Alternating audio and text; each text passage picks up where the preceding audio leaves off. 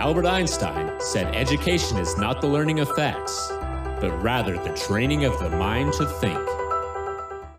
And now, your host, Rajdeep Singh, who is on a mission to challenge and change the education system.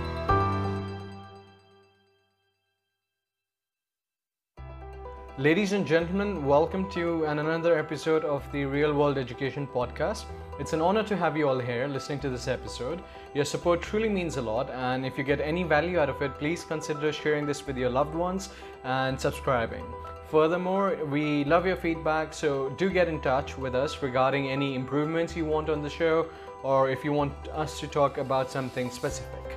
Today, we are chatting with uh, Simon Rycraft. Simon is the author of the book Negotiation Hacks Expert Tactics to Get What You Want. Now, without further ado, let's begin the episode. Ladies and gentlemen, please welcome Simon Rycraft. Simon, it's lovely to have you on the show. Yes, yeah, I am. Yeah, uh, good to good to speak with you. Thank you. It's a pleasure as well. So I was uh, researching about you, and I read the book Negotiation Hacks, and it's an interesting read, and it gets right to the point. But uh, before we get into all of that, I'd like to know about you know your personal and professional journey and how it sort of led to you becoming an authority on the subject of negotiation? Um, yeah, good good question. I don't think um, anyone falls into um, certain aspects of uh, of expertise uh, on purpose, to be honest. Um, but uh, negotiations, uh, as as a general topic, has been an area of of passion and practice for me um, for well over twenty years. Um, started my career back in England um, working in uh, in supply chain management. Uh, moved into uh, into consulting and M and A integration. Uh, moved to the US uh, just over 13 years ago, um, and uh, you know worked on pretty much everything from personal salary negotiations, as most people do, through to you know hundred plus million dollar um, corporate deals um, a little bit kind of beyond just the the practice and the working uh, working side in negotiations. It's been an area that I've I've studied from uh, undergrad to masters to MBA and beyond, um, and uh, you know, a topic that uh, I see is ever evolving um, and an area that uh, you know I'm continuing to expand my own knowledge. Um, but uh, you know, I think it's a fascinating topic um, and something I love chatting about. So I appreciate your time. You know, you're spot on. Negotiation as a subject is ever evolving, and no matter how long you've been at it, there's always more to learn because the result of a successful negotiation it sort of depends on your abilities uh, to understand the other individual which is always very challenging.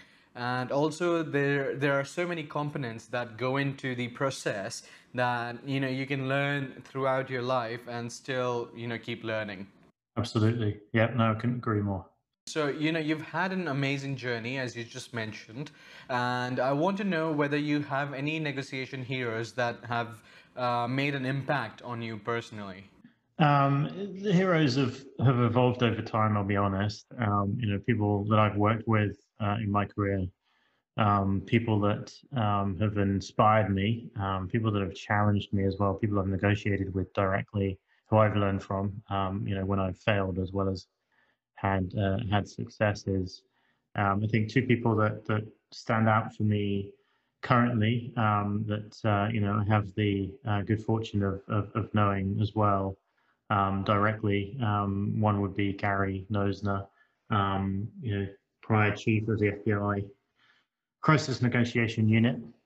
Um, and uh, just a fantastic resource. Uh, his philosophy and negotiations aligns very closely with mine and the importance of, uh, of empathy, um, some of the tactics that he talks about that he's used over his career um, have um, you know furthered my my interest um, areas that I've seen successes from as well. Um, and I think more broadly in the in the business world, um, Timothy Draper, you know, not not well known for the topic negotiations, but in the venture capital and the investment world, you know, uh, a powerhouse himself um, and he's uh, you know he's seeded and funded um, some very important um, organizations in the past. Um, so his negotiations uh, that I've um, I've learned from are ones that uh, that provide a very different different insight, ones that aren't as common in just the normal corporate world. So I would put the two of them up there as people that uh, you know I followed very closely in the last few years and uh, continue to uh, to learn from as well. So no, good good question. Thank you. That's amazing. There's uh, one thing that really stands out for me from everything you just mentioned, and that is having in sort of an empathetic mindset, even in negotiation, because you know negotiation often carries a negative uh, connotation in which one party wins and the other loses. However, you know, I believe if negotiation is done right, it can lead to a win-win or as close to a win-win as possible. Yeah, com- completely agree. And I think, um, yeah, the, the the power of that understanding um, and the acknowledgement of that understanding is, uh, is, is one that drives you to dig deeper, um, drives you to think about what the other party wants. Um, you know, what are what are the things that are influencing why they're even there in the first place, um, what they need to get, um, and uh, taking that um, more collaborative approach, um, I think, is critical to ask those types of questions and asking those types of questions and navigating your approach based on based on what you learn ultimately leads to uh, to more successful outcome. Not not all negotiations do finish in a win-win, um, and even if they do, um, people's own perception of whether they really want anything um, can be somewhat um, somewhat disguised by the fact that they didn't get um, their original negotiation goal. Um, but uh, you know, I think uh, key learning that I've had is that um, negotiation isn't a one-off uh, instance. Um, even if you don't negotiate with that person again, um, you know, there's reputations that come from other people that they may know uh, you know, who would uh, who would hear of how you treated them in a negotiation, um, and ultimately, it isn't always just about winning the best physical deal. Um, so I think those are all kind of important concepts that, that overlap, and, and and the more that you do, the more you practice it, the more that you start to realize that that is that is true. You know, there are connections that people have you aren't even aware of. People that I bump into 15 years later who talk about a connection that I made, you know, back in the UK um, uh, and uh, it's a much smaller world than I think people appreciate. So that kind of that win-win approach. Um, True. So always be mindful of how you sort of ending up, uh, you know, treating people in negotiations, as you don't know with whom they are associated with, and uh, that's very valuable advice. Uh, there's one thing I wanted to ask, uh, and that is, you know, negotiation is often sort of associated with formal events such as a, hostage or a salary negotiation. Uh, but I think what uh, we sort of need to realize is that we begin negotiating from the moment you know we start speaking. Uh, so you know, as people say, kids are often the best negotiators. Uh, now, you know, I personally believe that negotiation can be sort of applied both in formal and informal situations. Uh, so what I want to ask you is that what is your personal definition of uh, negotiation and the hacks that you know that are in your book can they be applied in both formal and informal situations? Okay. Um, yeah, my, my, my definition again is is my own viewpoint of how I characterize negotiations. It's uh, by no definition the same as other people's, but um, I personally look at negotiation as a formal discussion um, rather than informal. So formal discussion between two or more people trying to reach an agreement. Um, and, and what that excludes is general basic trades or, or bartering, right? So, you know, things that you're trying to exchange, um, you know, with friends, um, you know, small um, bartering um, uh, discussions in my mind, albeit smaller mini forms of negotiations aren't what I characterize as you know as a negotiation. So the the hacks uh, in my book and, and ones that I follow personally, um, those are tactics to use in a formal negotiation setting, right? So in a in a corporate environment, um, specifically for the you know for the for the audience um, for my book and who I've targeted this to, uh, it's uh, it's corporate situations. So you know it could be startup founders or CFOs at small, medium-sized businesses trying to fundraise um, or partner with large corporations to do partnership deals, corporate development teams, investment banking teams working on M&A, um, activity and transactions, sales leaders, right, trying to improve their conversion rates, um, selling selling pretty much anything, training attorneys, small businesses trying to do negotiations with with critical suppliers. Um, so those that's the audience that I'm targeting with uh, with these hacks. Um, so it is a corporate corporate setting, corporate use, um, but uh, you know, but a formal um, interpretation of the uh, of of the term.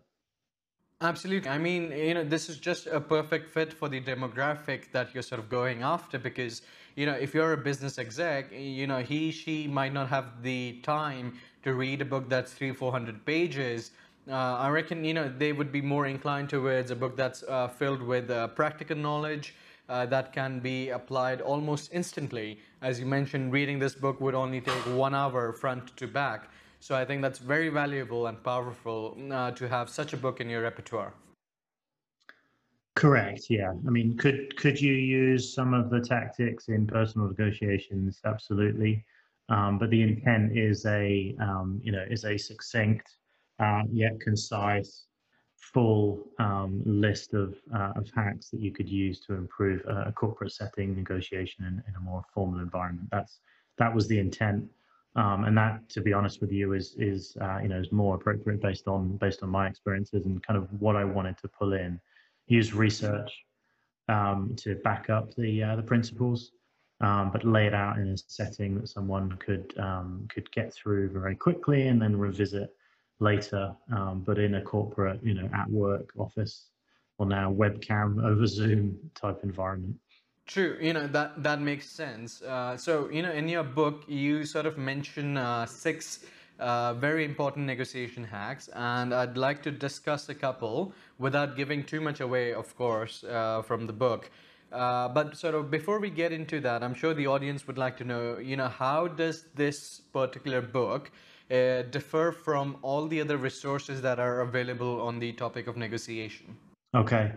Um, that's probably the, uh, the the single most common question that I get asked. Um, it's it's ironic. I think it is due just to um, you know the importance of this topic, um, uh, how broad it is, uh, especially in the um, you know in the in the book world. Um, there's a lot of uh, recent releases.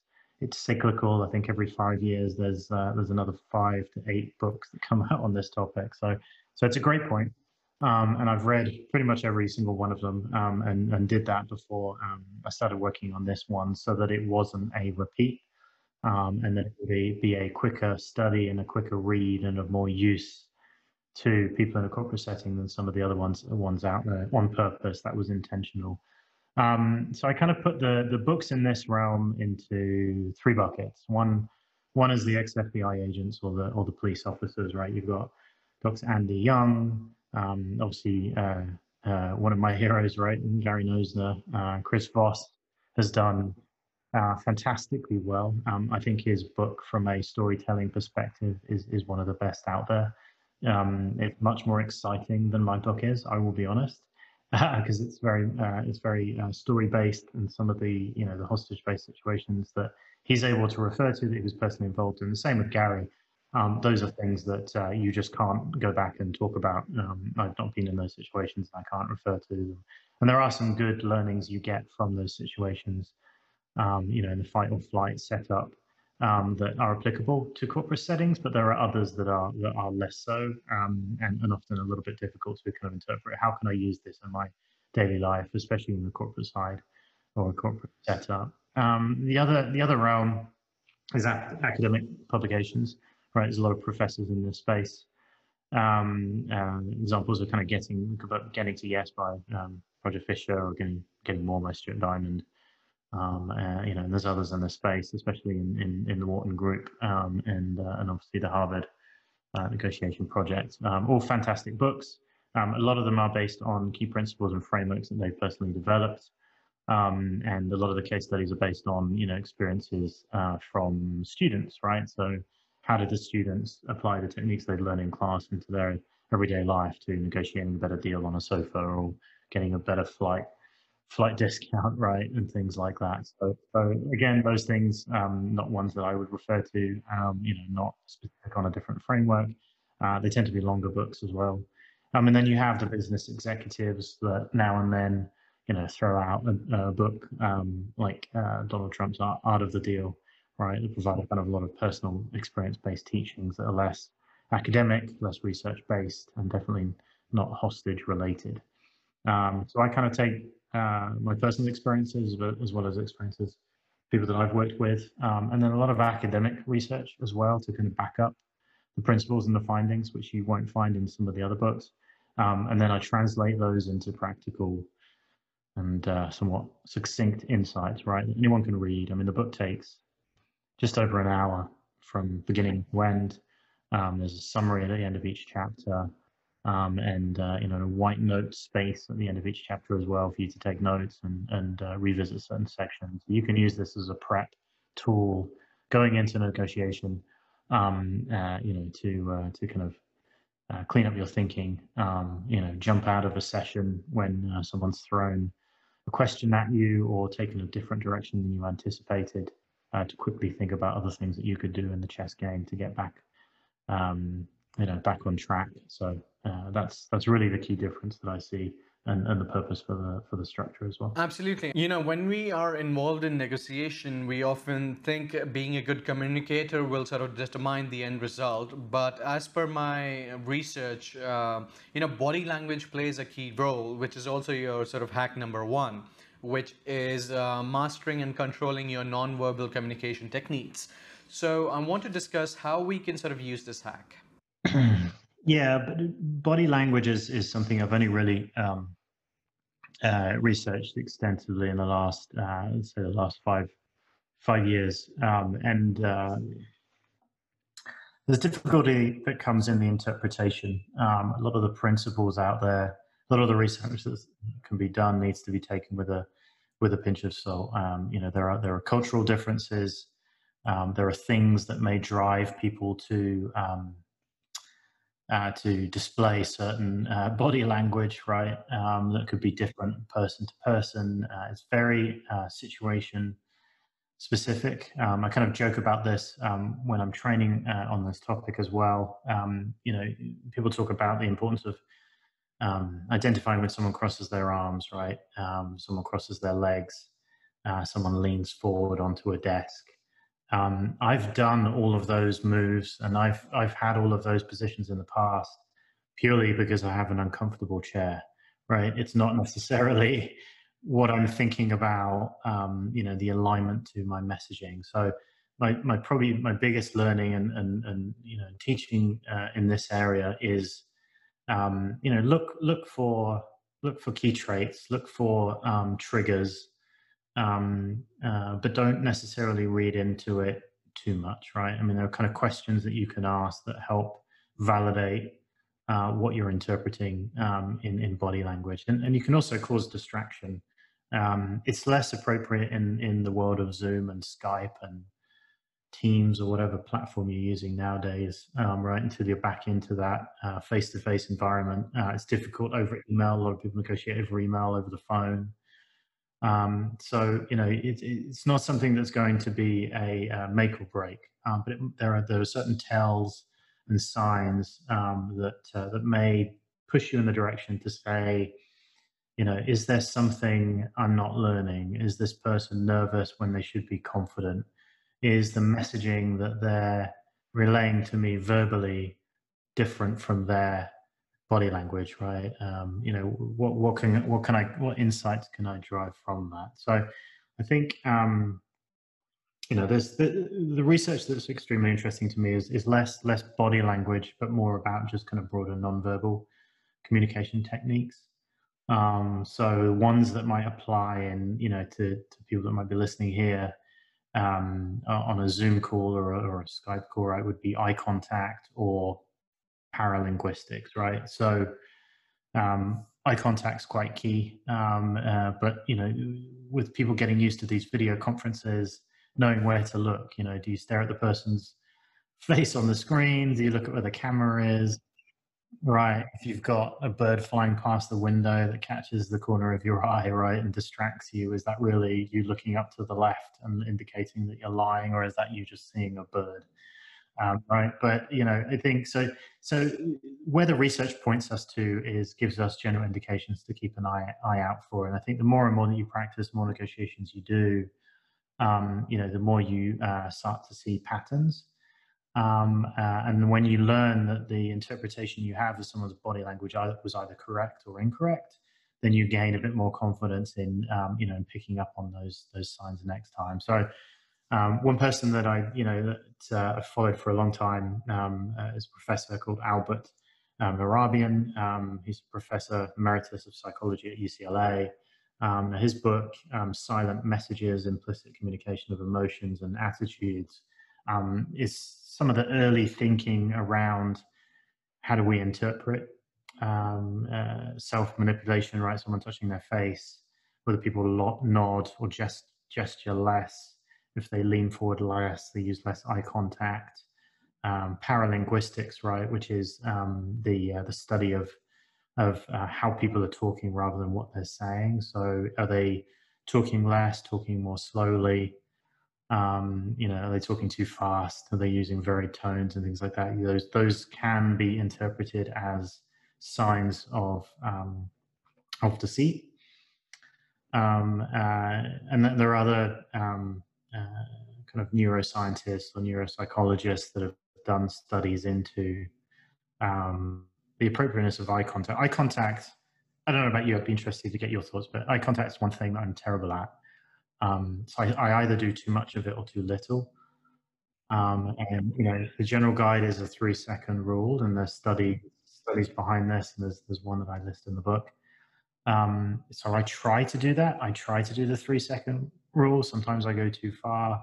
Other times I forget about the three second rule and I've been staring off into the distance for a good five minutes while while talking. So, um, so you know, just in summary, a lot of things that can be uh, insightful uh, that I mentioned in the book that are worth keeping an eye out for. Um, you know, there are people. Um, uh, Amy Cuddy is a professor at uh, at Harvard. Um, you know, that, that's done TED talks and and has a whole book on this. Um, Joe Navarro as well, another FBI um, practitioner um, who has a book purely just on body language. Um, so there's a lot of interpretations that you can go into extreme amount of depth on. Um, but my general hack is, um, you know, list out. I list out things to look out for. but the you know the, the summary is test test with questions and and asking other people in the negotiation um, before you reach any conclusions based on a, a body language related trait that uh, that you've noticed. Um, you know, don't look into it in too much depth because it could actually push you in the wrong direction. True. As you mentioned, you know, all this is uh, subjective. Someone uh, could be looking at a bird to their left, but if you're giving too much importance to nonverbal cues, you could end up uh, coming to the conclusion that the other party is lying, but that, uh, that might not be the case. Ladies and gentlemen, that's it for part A of this episode. Tune in this Friday to listen to part B, where we continue our discussion with Simon and talk about two extremely important negotiation hacks. So until then, take care and be safe.